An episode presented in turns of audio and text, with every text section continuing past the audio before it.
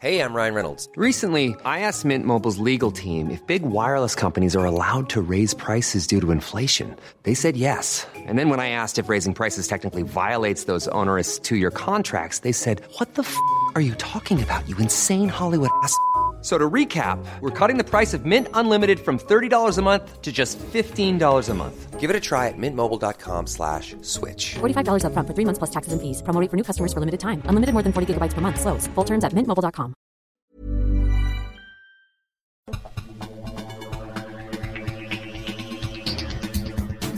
Welcome to Books Boys, live from the Grand Library, the Dean, and PJ.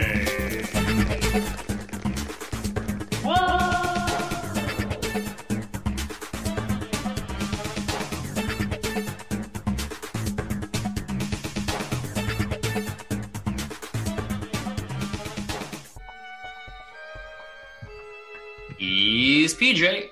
Hello there. I'm the Dean. And we are the Books Boys. The one and only. This is the Books Boys show. Get it, buy it, books. Books. What's it all about, Dean? Well, I'm more worried about, do you know the catchphrase? Because we had some difficulty with you in a forest. I was getting very confused between get it, buy it, sell it. Books. Read it. Enjoy, read it. But no, I don't know.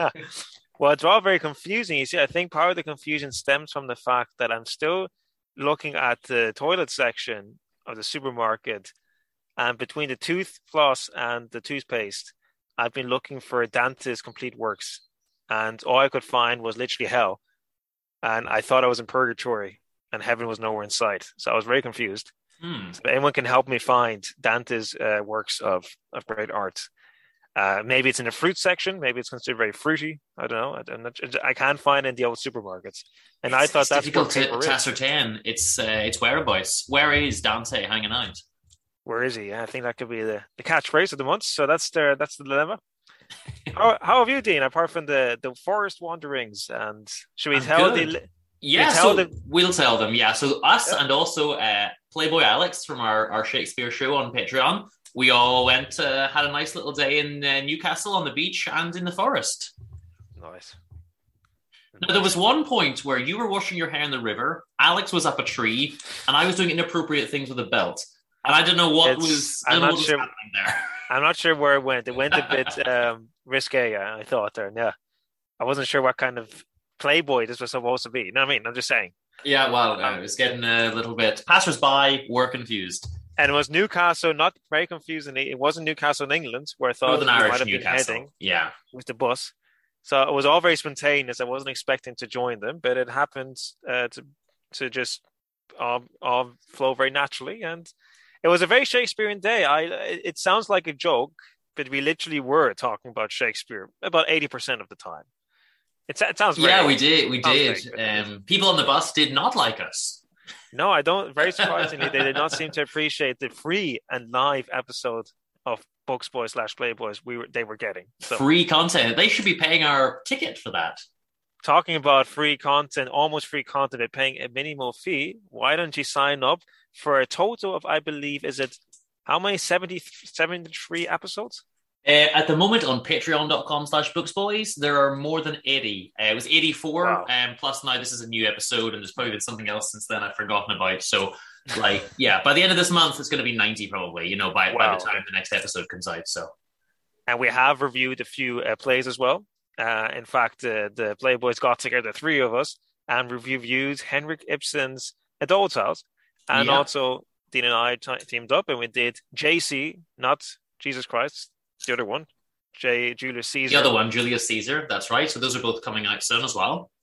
So join us for some amazing, almost free content for, I believe, only £3.50, or is it £2.50 or $3? I guess that's about €3. You get this show early, and you also get all of our other shows: Playboys. There's some Film Fellows, Poetry Pals, Caper Captains. Yeah. There's so much different stuff on there. As we said, there's almost 90 episodes of various different things.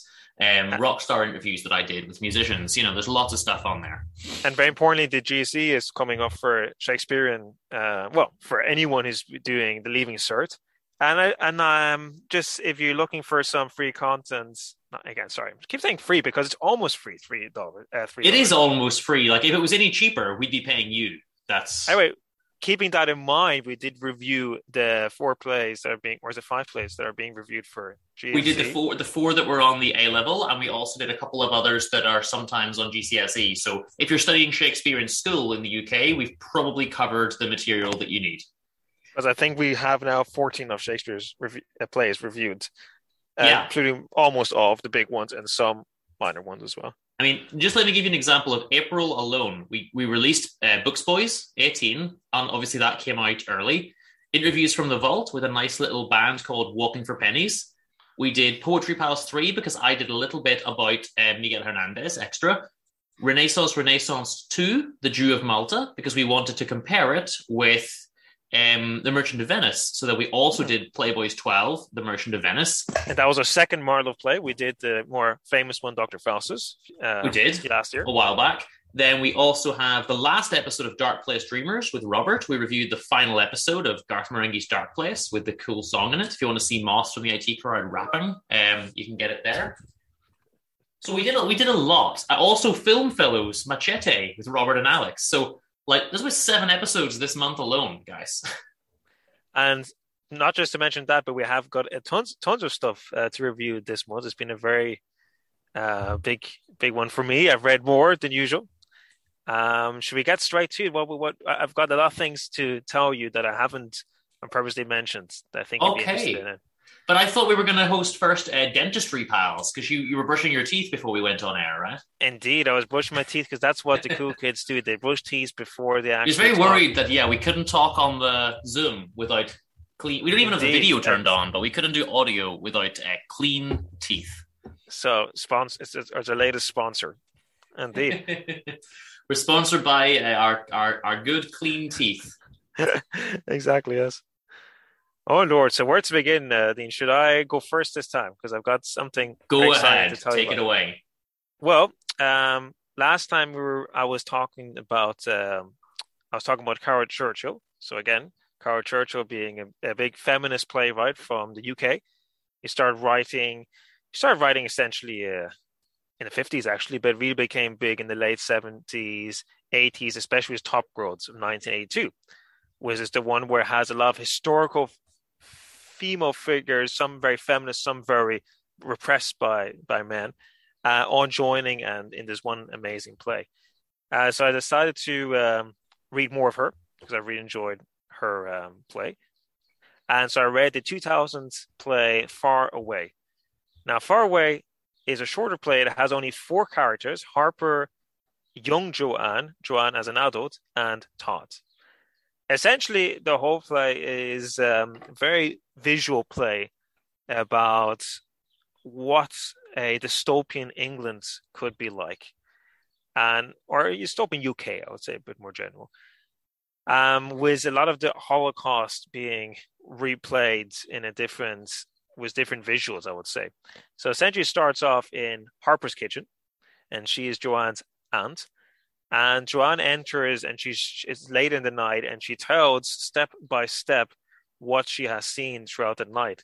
And Harper, the aunt, is telling her, is kind of inventing the story as it goes, but changing it as Joanne tells, well, I've seen blood. Oh, that was just someone who fell. Then, well, I hear screams. Oh, that was just the night owls or something. And essentially, it ends up that what it seems to be, but we're left very confused because the story is constantly re-edited. That's what I find interesting about the play. The story is re-edited constantly by what Harper hears about Joanne telling. Mm-hmm. And essentially it seems to be that Harper and her husband seem to be hiding refugees.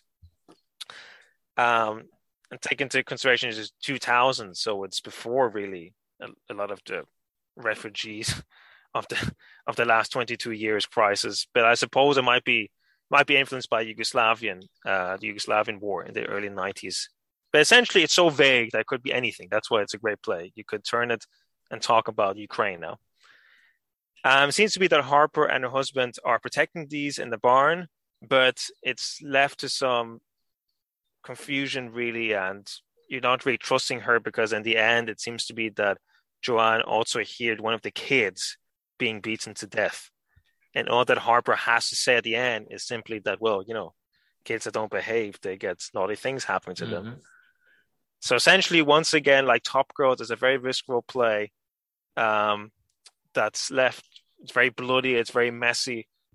And Top Girls, without getting into it too much, there is a later scene in it where a young girl has her period and she's kind of comparing it with another girl. And to be honest, it's just very visceral. It's very...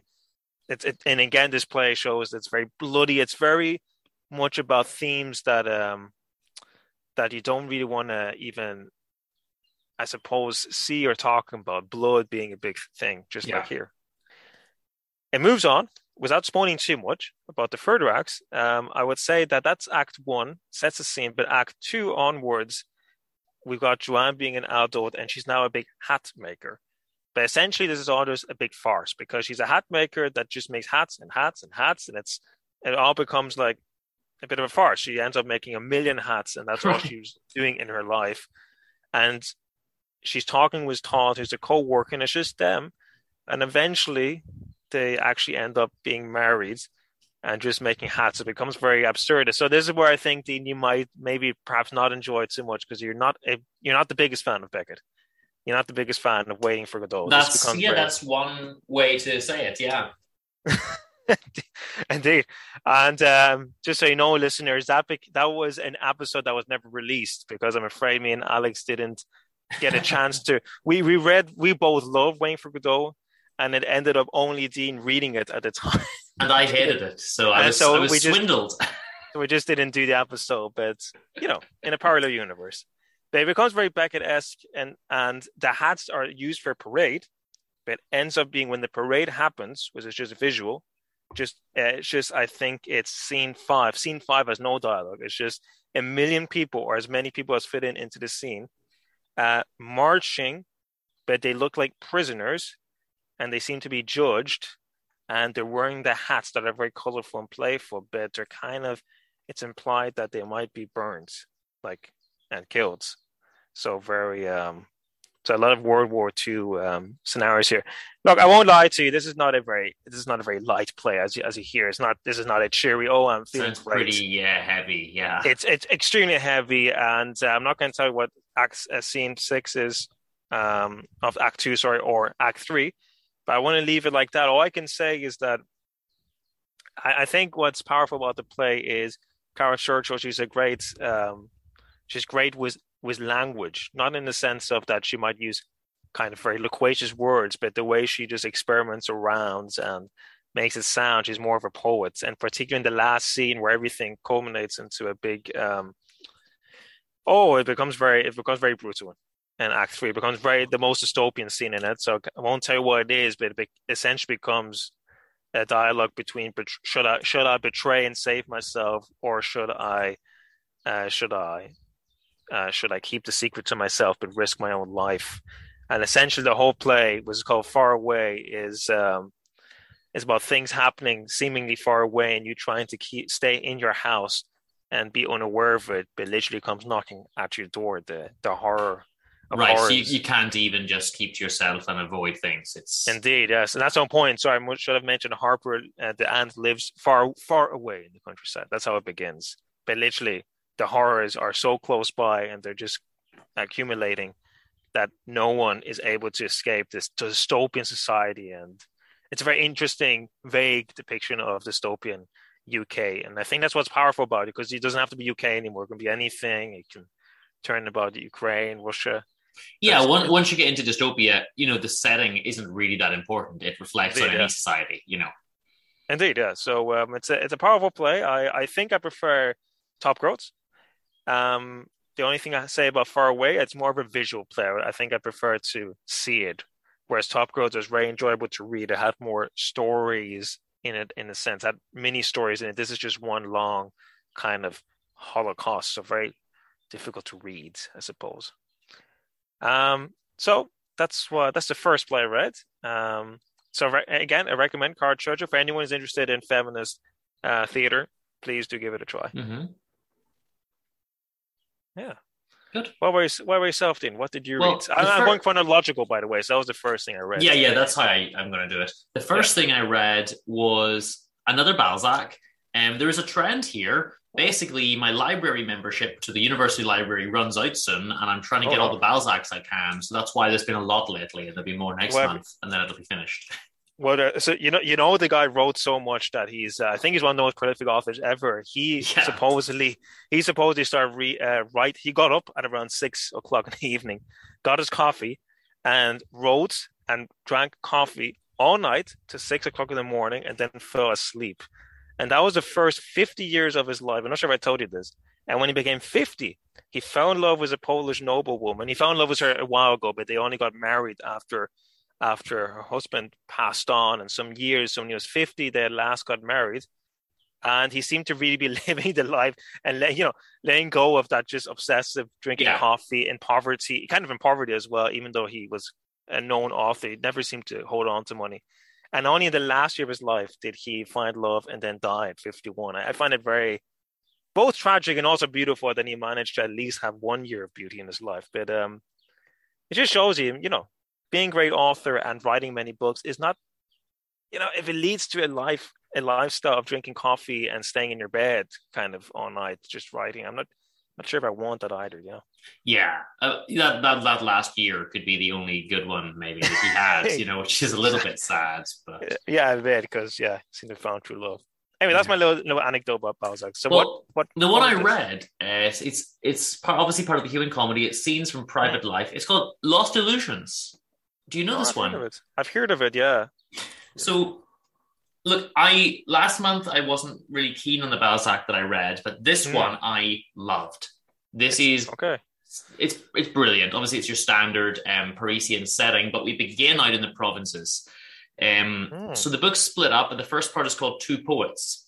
So, and should we just mention to listeners again, if you follow our episode, but the human comedy is a play on again Dante's Divine Comedy. So funny reference there. Yeah.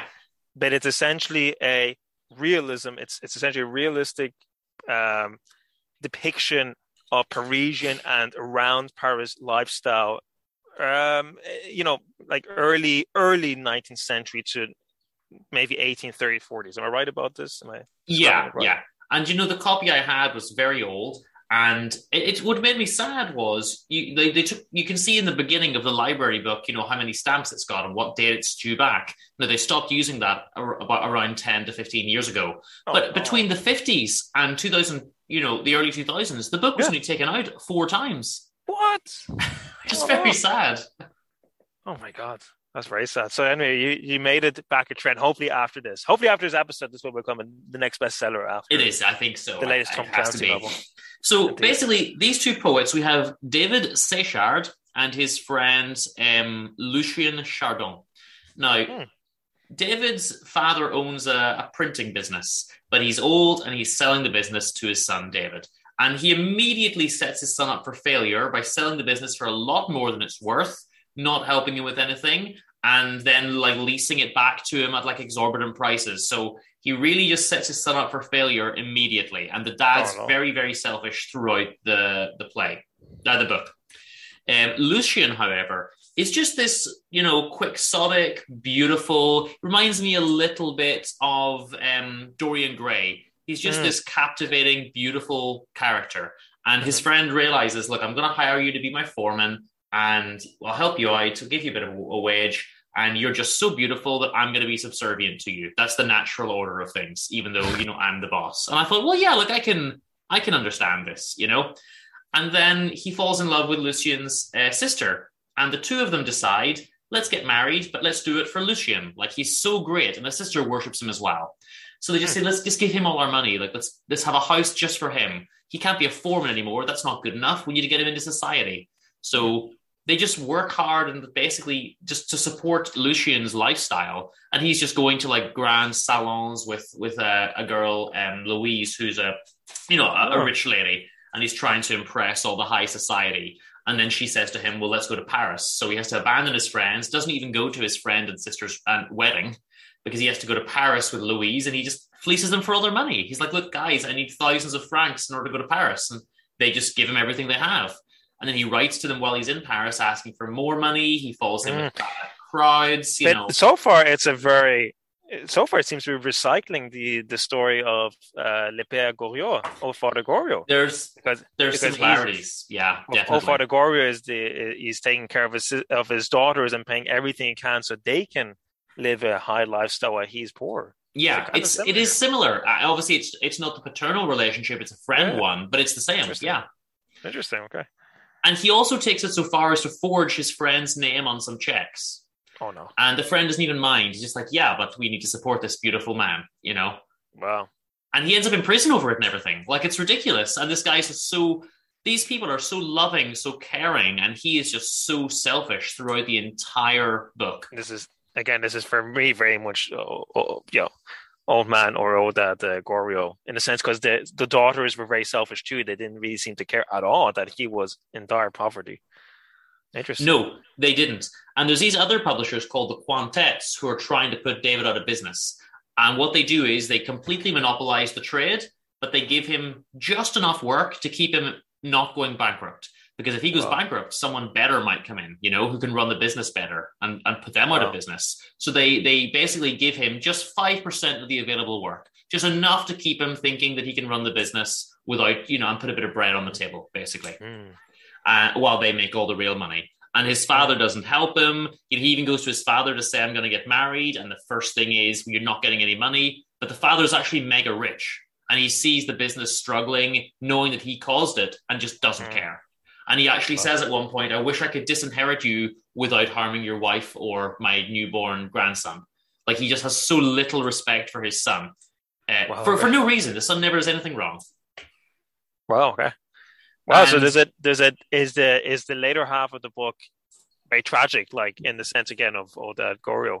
Bits of it are, yeah. I mean, David starts to try to invent a better way of printing that he thinks, this is near the end, he tries to invent a better way of printing that he thinks will make him money, and his, you know, his dad doesn't even support him, and the Quintets, it's terrible, and there's a lot of legal maneuvering by crafty lawyers, but the massive middle part of the book is all taken up with Lucien in Paris. So as soon as he arrives, Louise immediately abandons him, and now he's just in Paris. He's begging money off everyone. He falls in with a good crowd and with a bad crowd.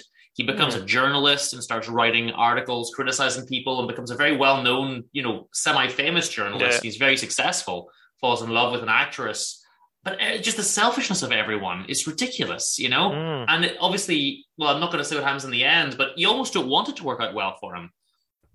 Yeah, because he's just swindling his friends, his sister, like his mother, like everyone, just to get money. And when he does get to Paris, all he cares about is like, do I have the finest clothes? Can I be a dandy? Can I stroll around? Mm. And he's trying to sell a poetry book and a book called An Archer of Charles the Ninth. So he's written some kind of Dumas style history that he's trying to sell, and you know, no one wants it. And then he realizes he can only get it sold if he's, you know, if he does corruption. So he has to publish articles that threaten the publisher, and they say, well, I'll stop it if you publish my book, and all this kind of stuff, you know. It's just all corruption, and he's shocked, but we see him gradually get corrupted, you know. That's very Balzac, I guess, isn't it? You know, the big thing really, what the things that were happening at the time, they seemed very amazing, but I mean, if you think about it, tabloid news, that's incredible too. You wouldn't think necessarily that. What I'm saying is that I think people in 50 years, and they'd be reading some kind of book we wrote, and we were just basing it on tabloid news. They'd also think, like, that's just fiction. I know that's nonsense, you know, but it isn't. It's supposed to be realism. It's supposed to be realistic enough.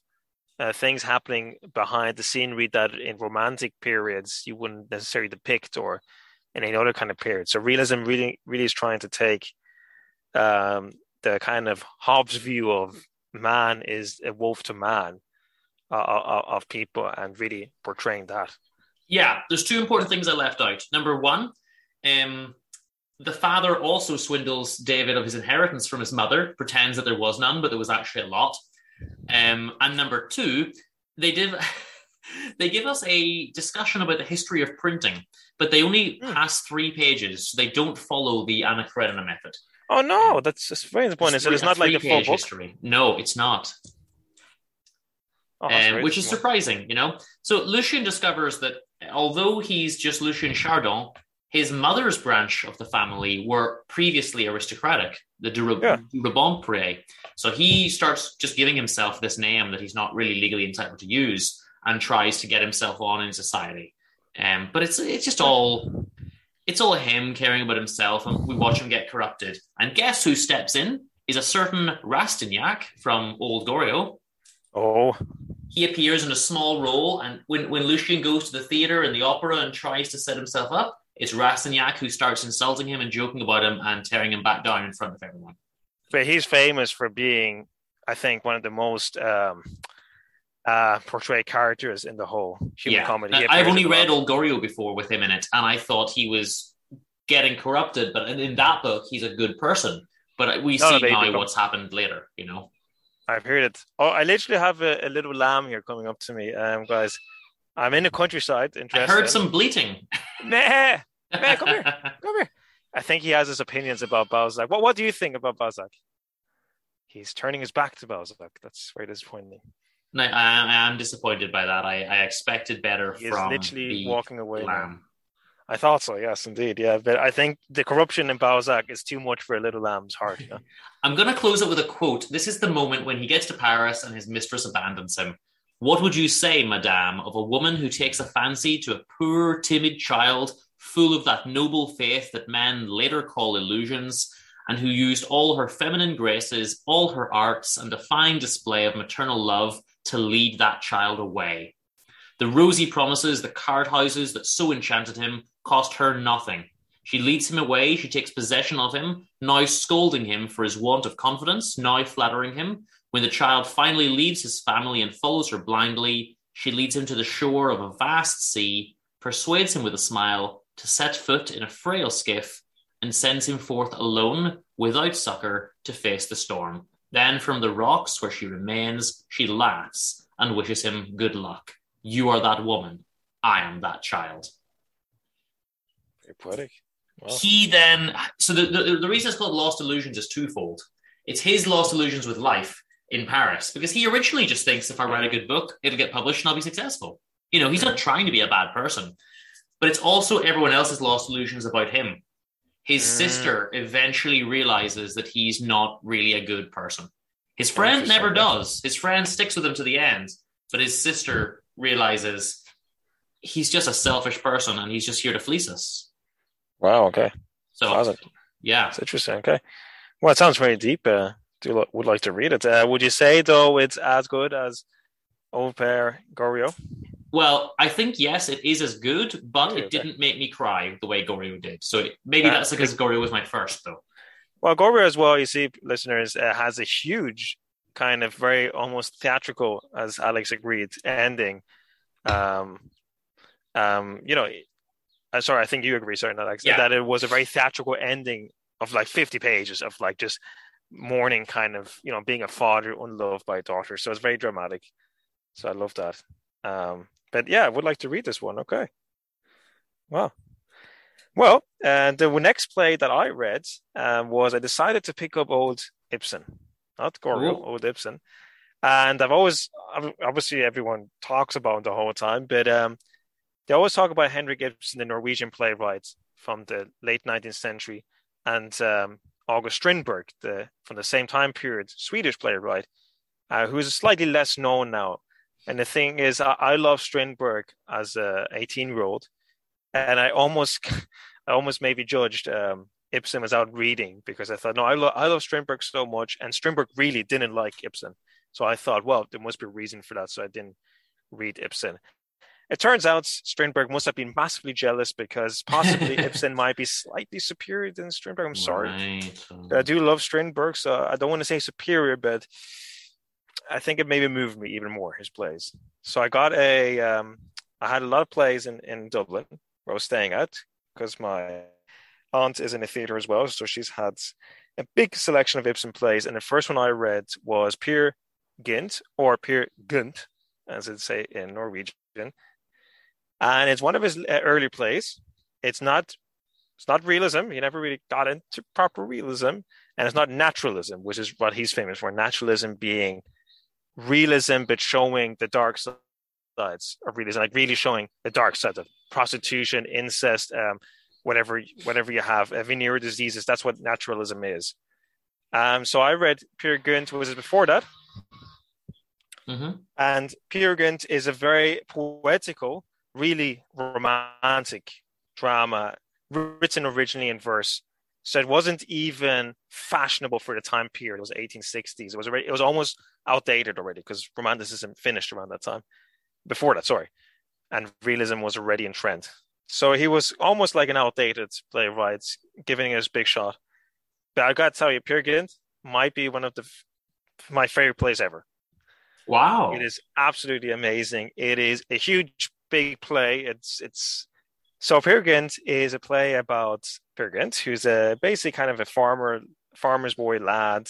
His dad kind of ran away. He lives with his mom, who's frustrated deeply with him. Because all Peer Gynt does is tell stories. He's a very good storyteller. They might be fantastic, but he manages to get away with it, no matter how fantastic they are. So that is one good thing. He's a competent storyteller, but he's never telling the truth. And the whole village starts really disliking him and going against him. And almost as a kind of revenge, he does something at the end of the first act, which is to escape with a young girl who's about to get married, only because he knows that she truly loves him but has to marry this other person, and possibly because he just wants to do something that will ultimately really annoy everyone in the village and make him the romantic hero he so thrives to be. So it's a play about romanticism, criticizing romanticism, ultimately meaning it's not a romantic play because he's an anti-hero. Yeah. And at the beginning of the next act, he basically lets the girl go. He says, "I'm not in love with you." And he kind of walks up the mountains and she's heartbroken. And you really don't like Peer Gynt because he's being a bit of a, not a very nice chap. The rest of the play becomes very surrealist almost. So it really becomes really modern, really expressionist, surrealist. And you're kind of left wondering, wow, this play must have been written in the 1920s or something, but it was written in the 1860s. And Peer Gynt, he meets trolls, and if it's reality, because he seemed to have hurt his head at one point and fainted. So when he wakes up, you're not sure if it's reality. But he seems to have met trolls and a beautiful woman that he immediately becomes very infatuated in a very sexual way, to be honest. Like he really is attracted to her. He follows her, and it turns out that she's the daughter of this troll king. So trolls are very important Norwegian folkloric creatures. Mm-hmm. Sure. And he kind of gets arranged to be married to this beautiful girl who turns out not to be very beautiful at all. As soon as the magic spell is broken, and he sees that she's actually kind of a pig. So that's what I like about this play. It's very surreal. It's very ahead of its time. It's very visual. I do love these fairy tale. You know me. I love all these fairy tale figures. Yeah, and it becomes very tragic because he somehow gets her pregnant, even though there's no scene in it at all that indicates that. Yeah, he gets her pregnant. So that's the whole kind of nature of the whole play. It's very kind of, is this a dream or not? Because at what point did anything of this happen? But he gets her pregnant, and he gets a troll child, but he kind of immediately forgets about it, escapes. He barely manages to escape, and he kind of just puts it away from his mind that he ever got a troll child or that he ever got her pregnant. So now he's living in exile. He's living in seclusion, and he's living far away from everyone. He's not allowed to go back to the town because they would basically massacre him for having kind of essentially kidnapped the first girl in the first act. So he's living a hermit's life. And the thing is, another woman appears who he actually genuinely likes. It's the only woman he likes in the play truly. Right. And she appears because she's fallen in love with him, and she decides to live with him. And he says, "Wow, I was never expecting this. I didn't think I was a good enough person," because he seemed a truly innocent being. And it seems all very rosy, doesn't it, Dean? Do you think that's the end of the play? Well, I'm sure it's not. I'm sure you're going to tell me it all goes horribly wrong again or something. But it goes horribly wrong because the thing is, immediately as this woman appears, it seems to be it's an older woman with a very ugly child, is described in the play just as an ugly child, seems to have built a house behind his new built house. Very surreal. And it's actually the kind of the witch kind of troll figure. And she's now living literally behind his house, and she has their child, and she's going to threaten, like she's blackmailing him that she's going to tell this woman about his illegitimate child. Sure. And the tragedy is, Dean, you do realize as the reader that the woman is so nice that he truly loves, that you're actually pretty positive that nothing bad will happen. It's implied in the play that nothing bad will happen at all. Really? But he himself doubts himself. And that's a very important part of the plot. He doubts that he is good enough for any of this. And he basically punishes himself by leaving the one chance he has for true happiness and by going out into the world. And he's basically punishing himself. He's making himself again a nomad, an outsider. And this is where it becomes very interesting. I won't say too much more about the story. He basically just travels the world and has incredible, fantastic scenarios that are very almost Alice in Wonderland-esque. But it's basically he starts talking about, becomes very philosophical, and it talks about the self. And this is a very Kierkegaard, a very Scandinavian existentialist idea at the time in the 1840s, 1850s, 1860s. Mm-hmm. What is the self? And he starts questioning. PJ, when you mention Kierkegaard, it makes me tremble. It should make you tremble. See what I did there? That's very good. That's very good. So, guys, for those of you who don't know, Kierkegaard was someone who talked about the trembling, the fear of God, the fear of what you truly are yourself. Who are you? He's basically a proto-existentialist. And Scandinavian plays, especially Ibsen, were very influenced by his ideas. And the play, I won't tell too much about the plot. I hope that got you interested. But the play is then about him starting to question who the Gynt self is, who is Peer Gynt. And truly the last scene where he's entering death's realm, it becomes very interesting. He, without spoiling anything, but there is a small dilemma in the fact that Peer Gynt does not mind dying as long as his self goes to heaven.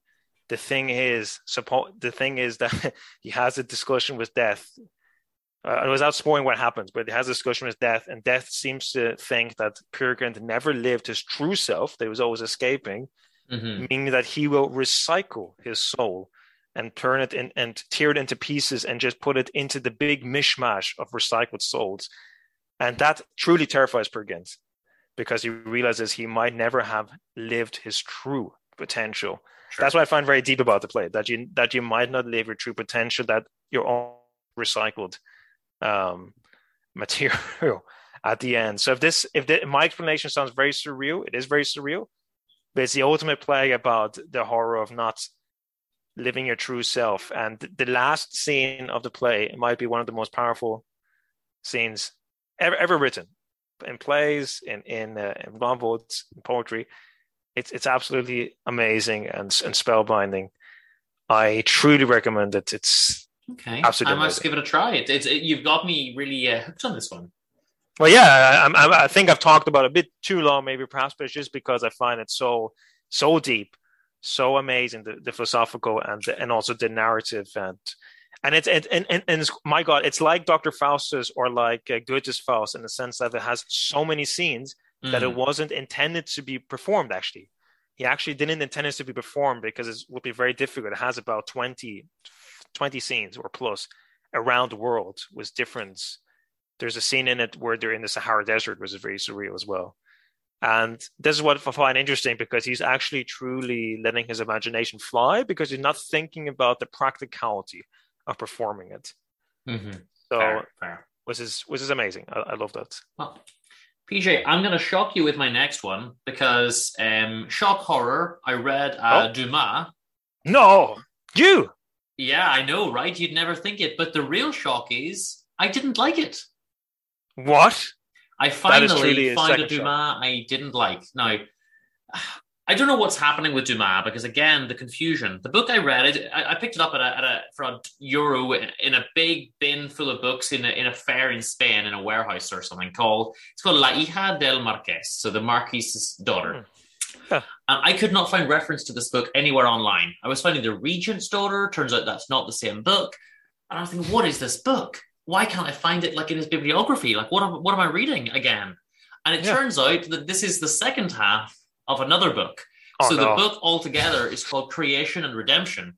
And someone at some point split it in two and released it into two volumes. But did you read the second part? Yes, because I didn't know. So because it doesn't say anywhere part two of Creation and Redemption. It just says here's a book called La Hija del Marqués. So the first part's about a doctor.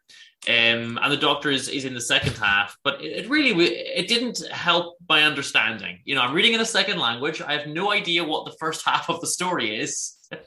And in the volume I had, three quarters of it is taken up with a written narrative. So what happens is there's a few short chapters at the beginning, and then she says, I'll tell you what happened. Just three quarters of, like, exposition in the past, and then a couple of chapters to wrap it up at the end.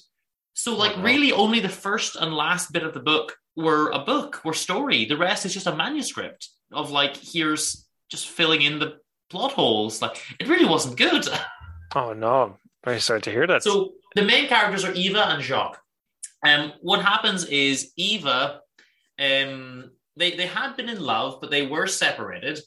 And what little I could actually divine from the plot here, essentially, Jacques comes to her and says, like, why are you, you're here, you're with another man and things like that. Yeah. She says, well, I thought you were dead.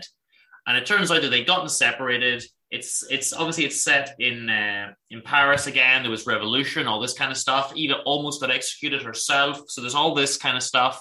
She assumes that he's dead. She hasn't seen him in years. And he's like, no, I'm alive. And you'd think, well, now they're back together. It's easy. No, he's incredibly cold-hearted. And he's just like, no, well, this isn't good enough. He's kind of an ass. And then she is just super in love with him. And, like, at one point she's like, if you don't want me anymore, just cast me aside, kill me. Like, I'm at your mercy, just use me as you want me and then throw me away when you're finished. And they go along in a carriage, and he's sitting on the carriage, and she's lying on the floor, clasping his knees, like, the whole journey of the carriage. Like, she's just so depressingly subservient to him, to the point of ridiculousness. And then there's just this massive, massive manuscript where they just explain how she got separated from him in the first place and all this kind of backstory. And then we go to skip to the end. There's very little story. But he also recycles a plot line from one of the other books where eventually he takes her to a wedding and she doesn't realize it's her wedding because he's still being mean and cruel to her the whole time. And it turns out, they're going to get married. It's somehow that makes it all fine, What? So it's not the easiest thing to read, and it's also not the most enjoyable. But just her level of... I mean, at one point, they lay the table for food and she says, why is the table only laid for one? And she says, well, I didn't think I was good enough to eat with you, and it's, oh, come on. Yeah. Oh, my God. Just like that level is ridiculous, Doesn't sound like the Dumas book I'd like to be reading. It's definitely not. I mean, of all the Dumas that I've read, it's the first one I haven't liked. And I have to be honest. I love all the Three Musketeers stuff. I love the Count of Monte Cristo. I enjoyed the Black Tulip there last time. This was not good. Oh, no. Very disappointing. Like, maybe if I'd read part one, it would have informed part two a little bit better, and I would have known what was going on. Presumably Jacques was the doctor. Maybe if I knew a bit more of the backstory and I wasn't starting halfway through, maybe that would have helped. Like, it's not fair of me to kind of dismiss it, having only read part two. But really, this wasn't good. Oh, no. Well, I'm very sorry to hear that. But to be fair now, you have got a lot of Dumas books to read, especially from the time in County Clare. So maybe the next ones, and I'm expecting going to read another one for May. There'll be a Dumas, there'll be a Balzac, all the usual, stuff. But why do we just call this the Dumas, Balzac, and some other, just some other authors not worthy mentioning? We just call it that. Because this is my last month in the library, I've taken out 3 Balzacs. Now, I'm not going to do them all in the next episode. That'd be crazy. But I met Alex last night at a cafe, and he was like, oh, my God, are you going to do all these Dumas on the next episode of Books Boys? I said, no, I'll just return them late. It's fine. I'll split them up over 2 months, you know. Oh, my God. So, yeah, look, I don't have a lot to say about this one, because out of 350 pages, 250 of them are just manuscript. So there's really very little to go on, and what was there wasn't great, and I didn't know the beginning, so I didn't like it. That's all I can really say about this one. Oh no, so very disappointing. Even if you're a fan of Dumas, so you're saying it's not really worth reading? Oh no, I don't think so. To be honest, I would give this one a miss. There's plenty of great Dumas. This should not be on your to read list. Well, what about the next quote? Dean, you might recognize this. You have never loved me. You have only thought it pleasant to be in love with me. Oh no, we're back in the Doll's House. This is Henrik Ibsen back again. And this is something the Playboys read. So we got an episode all about the Doll's House. And it's on Patreon. Now, I love it. It's very different. After Peer Gynt, Ibsen decides to let go of drama in verse and starts writing drama in prose. And in fact, it changes completely because it only has one scene in it the whole time. So that's already one aspect of naturalism. So just taking one scene in drama. Strindberg does the same with Miss Julie around the same time period, a bit afterwards. And it's set in one scene, and it's basically just... it's set throughout Christmas, so a few days. So again, very realistic enough, naturalistic, and it depicts naturalistic traits, which are not betrayal. Betrayal I would say, but also what goes on financially with people who seem very rich, but maybe one of them did a shady deal, and that's essentially it. And it talks about venereal disease very indirectly. But it does it. It's more explicit in his later plays, but there is a doctor in it who's implied that he's got a venereal disease from his own father. And that was I was reading about, that was the ultimate scandalous thing to talk about at the time. Well, yeah, I would have thought so. But even a lot more than now, but this is just like the ultimate thing. So we won't get too much in it, Dean, right? Because we did a whole episode about it. Yeah, we've got a full hour and 10 minutes on it. So, but it's essentially about a character called Nora who helps her husband, who's in a lot of debt, become an established member of society only by making herself be in a lot of debt. But no one knows about this except her and 1 or 2 other people. And it's essentially about during Christmas period, events happen that might lead to her husband finding out about her having borrowed so much money. And he works in the bank, so it'll be a big double scandal. And she's worried that she might have to commit suicide because he implies the whole time that he would never have anything to do with such horrible figures, and they would never have a mother who would lie. And it's essentially about that. I should say, guys, because you've never heard us, we've disagreed on 1 or 2 things minor. Yeah. But, if you want to listen to the episode, the three, we really debated on the end here. We spent a good half hour because we massively disagreed on how the play ended. You and Alex were more or less of a similar opinion. I was quite of a dissenting opinion. So it's interesting to listen to, maybe slightly chaotic, more chaotic than the usual Shakespeare review, but it's one that might be interesting to check out. I thought it was good. If I may say something, you were a bit worried that it was maybe a bit too emotional and chaotic. I think that's the whole point. This is one of the most scandalous plays ever performed at the time, and it led to a huge amount of discussion in Norway and outside it. And the fact that we perhaps were very civil, but I think it was quite passionate debate, very philosophical. It was all about the ending, which we can't tell. But essentially, that's all we're mentioning about it. I do want to mention the next play that I read, which was Ghosts, which is basically a spiritual follow-up of A Doll's House, which made Dean not want to read it because it's so dark, I suppose. It has similar themes in it, except the venereal disease becomes a bigger issue. Right. Includes the falsity of religion. Incest becomes a huge thing. There are 2 siblings in it. Flowers in the attic type stuff here. Flower in the attic type stuff. It truly is, yes. And euthanasia, which was something that I don't think was ever mentioned before. See, I can't cope with dark themes, PJ. I just need a Dumas-style romance, and that's all I can cope with, you know? Well, that's why I find it interesting about Ibsen, because Peer Gynt is not at all like that. It has some philosophical issues, but like Ibsen seems to be very deeply upset with society, and it seems to go one step ahead with Ghosts. And really, it's about a young artist coming back to his mother's home, and as her mother's... The father died, but there's something wrong with the artist. He's sick, and I can't say why he's sick, but you might guess what is wrong with him. I just mentioned it. And the dilemma is that the husband seems to have had a very immoral life, and has had sex with one of the maids, who's given a daughter who's essentially the maid.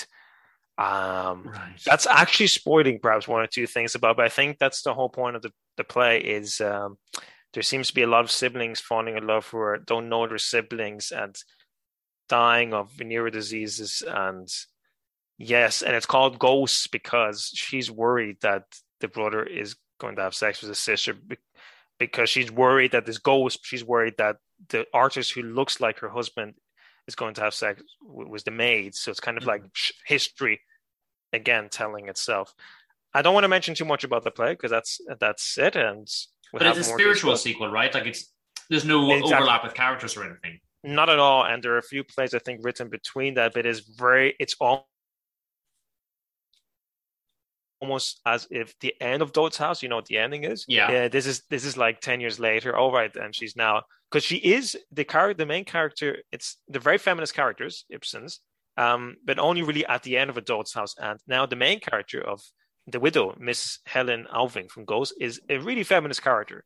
But the thing is, the mistakes she did as a younger woman have led to some serious difficulties now.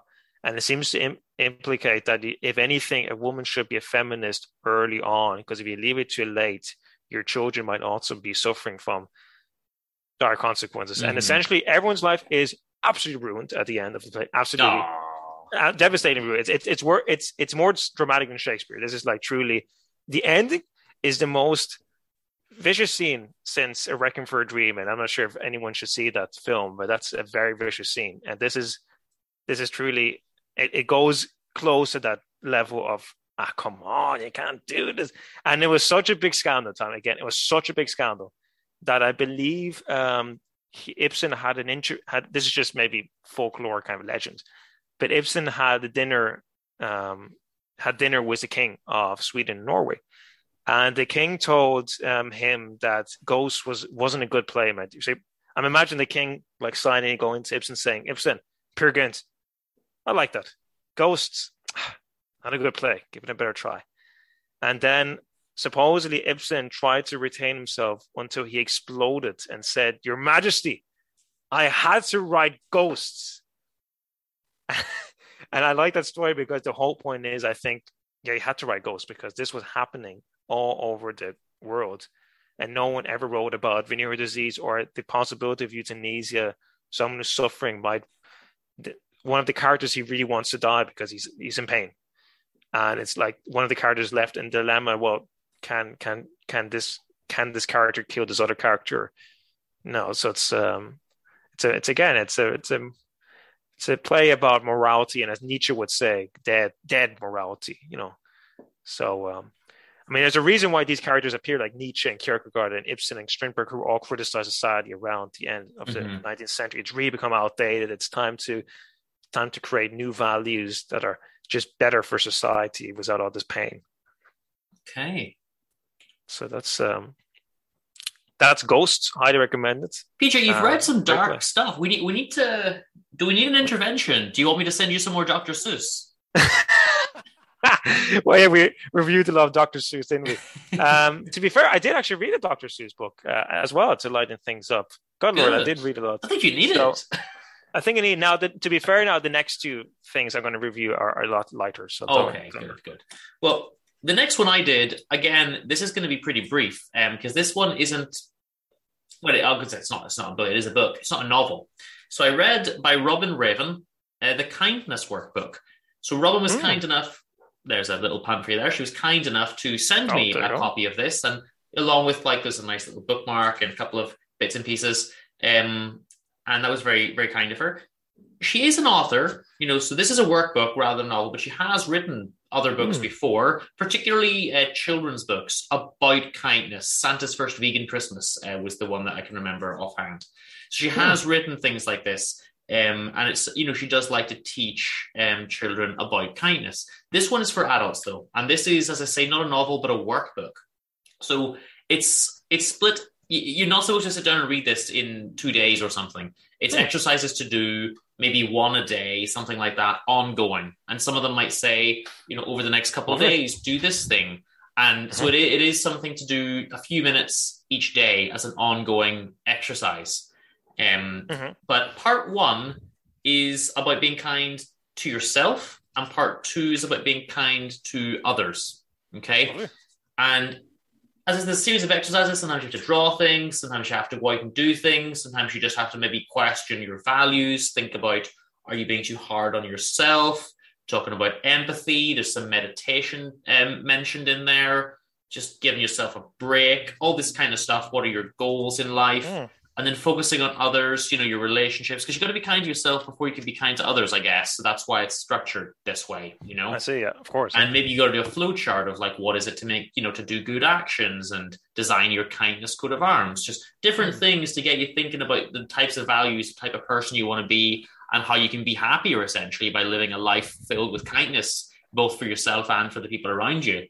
And I think it's quite good. I think it's a really helpful thing, especially for someone that maybe feels they need a bit more kindness in their life. This is something I think that would help a lot of people. Definitely, yeah. It sounds very useful. Wow. And that's it. I mean, there's one, move past the bystander syndrome, this idea of something happening and we kind of freeze and we don't really want to get involved. You know, well, go do it, help someone, you know, just things like this. But as I say, each day there's a little thing, you fill in a little bit of the workbook, you do a little exercise. You have to think about the, you know, the both sides of an argument, or how could you help someone in a certain situation? Well, you know, it's just help, you know, nice memories, even kindness bingo. There's lots of different things in there just to get you thinking and get just increase the levels of kindness in the world. So very utilitarian book in that sense. You know, it's about increasing the overall kind of goodness in the world. Well, I love the idea. I mean, if everyone studied at school, for example, you have better individuals. So it's the kind of thing that's needed. It reminds me a bit of the Tao Te Ching as well, where you meditate on specific verses. That's good. I like it. Yeah. So that was great. And thanks very much to Robin for passing that one on to me. I'm just going to pass the books that I've read back over to little Alfred. He's here with us. And he can pop them away back on the shelf. He's there you go. Too lazy. Might be a bit lazy. Well, PJ, back to you, I guess. Back to me then. Hold on a second, Dean, if you don't mind. Just give me a wee pause here. All right, dude. Okay, but I think, PJ, before we get back to you, I'm just going to reiterate, guys, we mentioned our patreon.com/booksboys, get all the other shows, but we have other things you can do. So if you go to booksboys.com, you get links to all our different projects. For example, there's a link to PJ's project with his partner Elisa, The Holy Wholesome Life. There's a link to our Spotify where you can get some of the music that we've made. So there's a lot of different things to explore on there. And you know, even better than, well, not better, because we do want you on Patreon, but what you can also do to help us is just spread the word, you know, tell other people to listen to the Books Boys. We're here getting it, buying it, and booking it, you know? The kids, where the cool kids hang out, you know, that kind of thing. I've been working my Books Boys. It's a kind thing to do. It is. I've been walking around town today with my booksboys.com t-shirts, just as a walking billboard, you know? Because that's what the cool kids do anyway, right? It is. So. The cool kids, they love advertising and capitalism, but then we're no one... So it's capitalism because it's advertising, but no one makes any money. So I don't know how that works. Oh my God. And he talked about some other t-shirts because the phrase, is this a holiday, has become quite the latest thing with Shakespearean. I'll have to have a look. Yeah. And, so on Patreon, guys, you can get a Books Boys t-shirt, but as PJ says, I'm going to have a look and see if we can add an alternative option. And is this a holiday t-shirt? Well, make it a thing, guys. You know, it's the masses that make the things happen, right? So like, if everyone gets together into.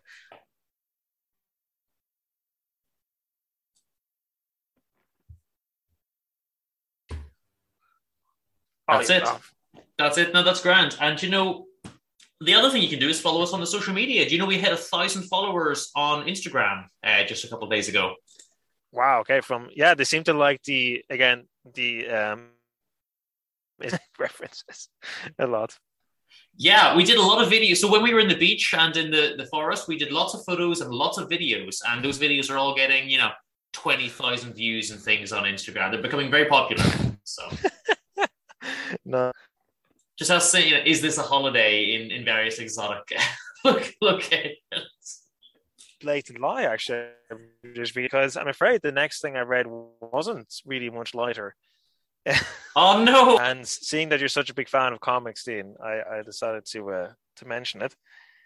It's called Hans. Hans is belongs to the Franco-Belgian school of comics, which I often mention, and Dean seems to have no respect. About whatsoever. Shame on him. But it's basically the guys who did Tintin and Lucky Luke and the Smurfs, all that kind of stuff. Classic non-Disney, the alternative to Disney in Europe, I suppose.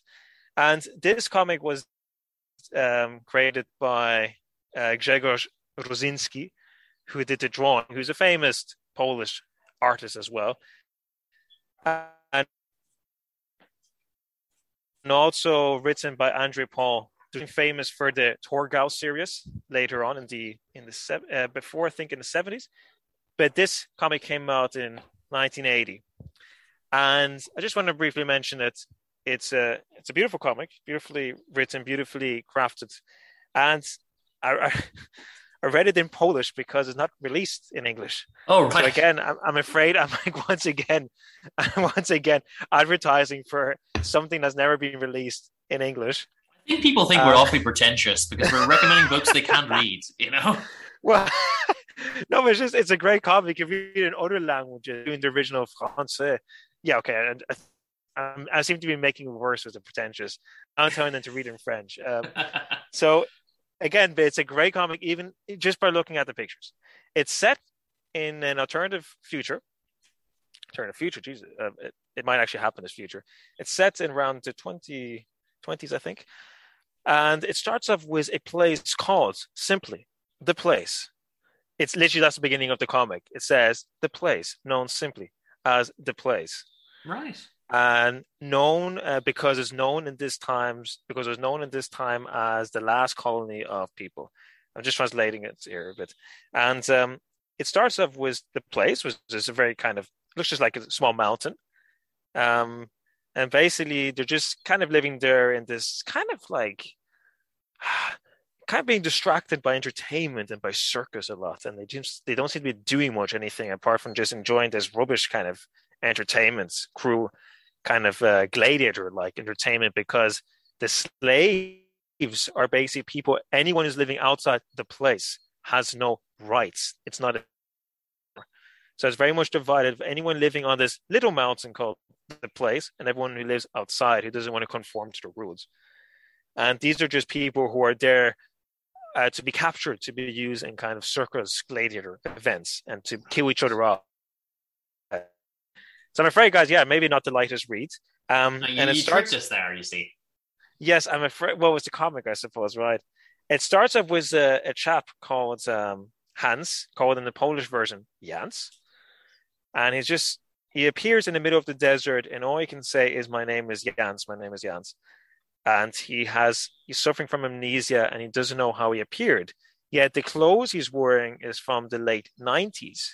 Uh-huh. Bearing in mind this was written in the 80s, though, so literally it's kind of already it has there are about three time periods in this comic on the future, and essentially he's suffering from amnesia, and he's being tested, and they're very confused where he comes from, why his clothes. There's no such thing as time travel.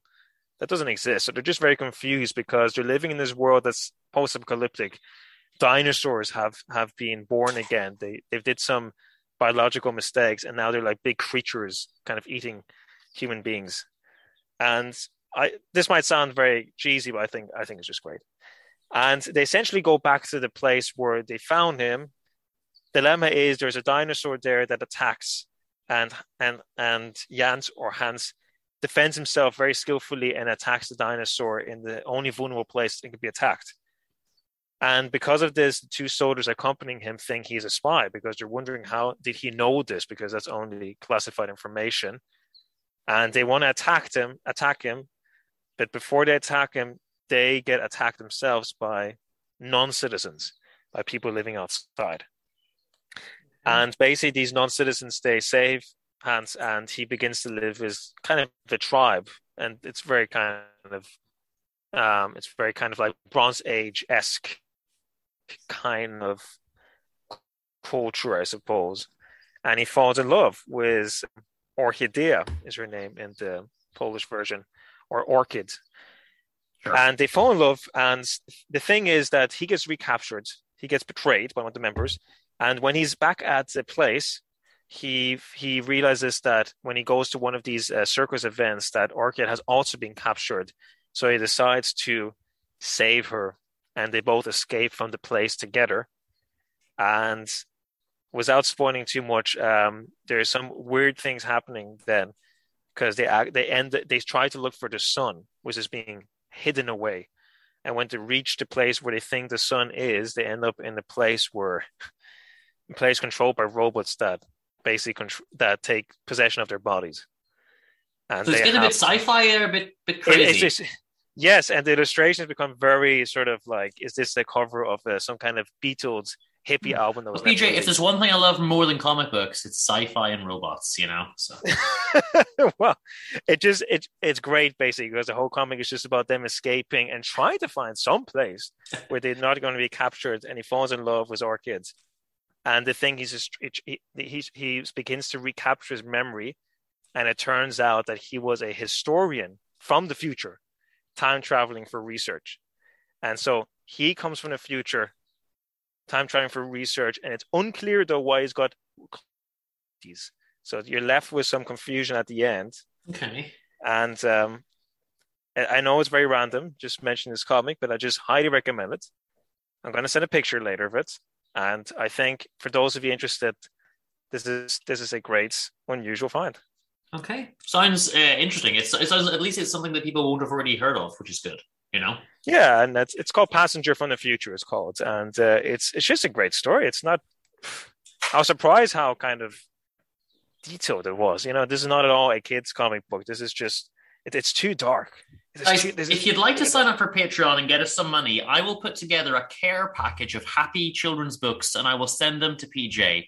Because he's reading some very dark things this month, and I am worried. So anyway, guys, so check it out. Hans, great comic book. Cool. That sounds good. Okay. Imagine the softest sheets you've ever felt. Now imagine them getting even softer over time. That's what you'll feel with Boll & Branch's organic cotton sheets. In a recent customer survey, 96% replied that Boll & Branch sheets get softer with every wash. Start getting your best night's sleep in these sheets that get softer and softer for years to come. Try their sheets with a 30-night guarantee. Plus, get 15% off your first order at bollandbranch.com. Code BUTTERY. Exclusions apply. See site for details.